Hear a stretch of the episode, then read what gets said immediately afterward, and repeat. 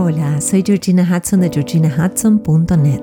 Este podcast ha sido concebido para acompañarte en el camino del autoconocimiento y el bienestar y para que juntos tracemos un mapa para alinear mente y corazón.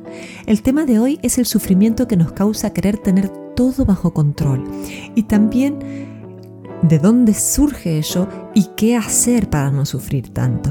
Para más información sobre lo que hago y sobre mí, te invito a visitar mi web en georginahudson.net o mi cuenta de Instagram, georginahudson.coach. Hola, hola, hola, ¿cómo estás hoy? Esta semana te voy a convidar un artículo que escribí en Psicología y Mente, en la revista y es sobre nuestras tendencias controladoras y también cómo relajarnos un poco o mucho para no sufrir. A forma de preámbulo me gustaría decir que es completamente humano querer controlar nuestro mundo exterior con todo tipo de acciones que nos eviten exponernos a situaciones que presuponemos desagradables. ¿Cómo hacemos esto? Diseñando mil estrategias, estando hipervigilantes, diciéndoles a los demás cómo tienen que hacer las cosas y vivir su vida y obsesionándonos con nuestros pensamientos también.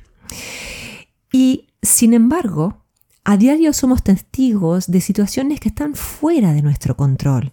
Y por esto digo ejemplos como el paso del tiempo, las enfermedades, las partidas de los seres queridos, las reacciones de los demás. No podemos influir sobre cómo van a actuar los demás, ¿no? Eh, cosas del mundo exterior, como el clima, ¿no? No lo podemos controlar. Pienso en la importancia de pausar entregarse y confiar. Y yo sé que esto es todo un desafío, pero es un desafío que vale la pena. El lugar del controlador o de la controladora nos saca del aquí y ahora, nos lleva a escenarios futuros y imaginarios y nos aturde. Entonces, ¿a qué precio estamos dispuestos a dejarlo todo en esta máquina del hacer?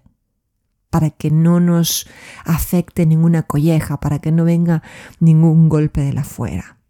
¿Cuánto vamos a sacrificar en pos del que dirán si no cumplimos con esto o aquello, por ejemplo, ¿no? Recuerda que quererlo tener todo bajo control hace que la amígdala en nuestro cerebro se y esto se siente como si el cerebro se ciñera como un puño apretado. En este momento estoy apretando mi puño y en consecuencia nuestro sistema nervioso se llena de estrés y no da resultados. Por eso, querer tener todo bajo control es contraproducente. Entonces, para entender bien de dónde surgen nuestras tendencias controladoras y cómo relajarlas y hasta revertirlas, te invito a leer el artículo que he escrito para psicología y mente que te gustará mucho. Espero que lo disfrutes, anímate a, mandarnos feedback y si conoces a alguien que necesite leer esto, reenvíale el artículo o este podcast e invítala o invítalo a suscribirse al podcast. Recuerda que esta es una manera sencilla y efectiva de ayudarnos los unos a los otros, no tiene costo y, y nosotros te agradecemos tu recomendación y evaluación en cualquiera de las plataformas que nos estés escuchando, porque esto nos inspira a seguir haciendo esto de forma gratuita. Un abrazo grande y hasta la semana que viene.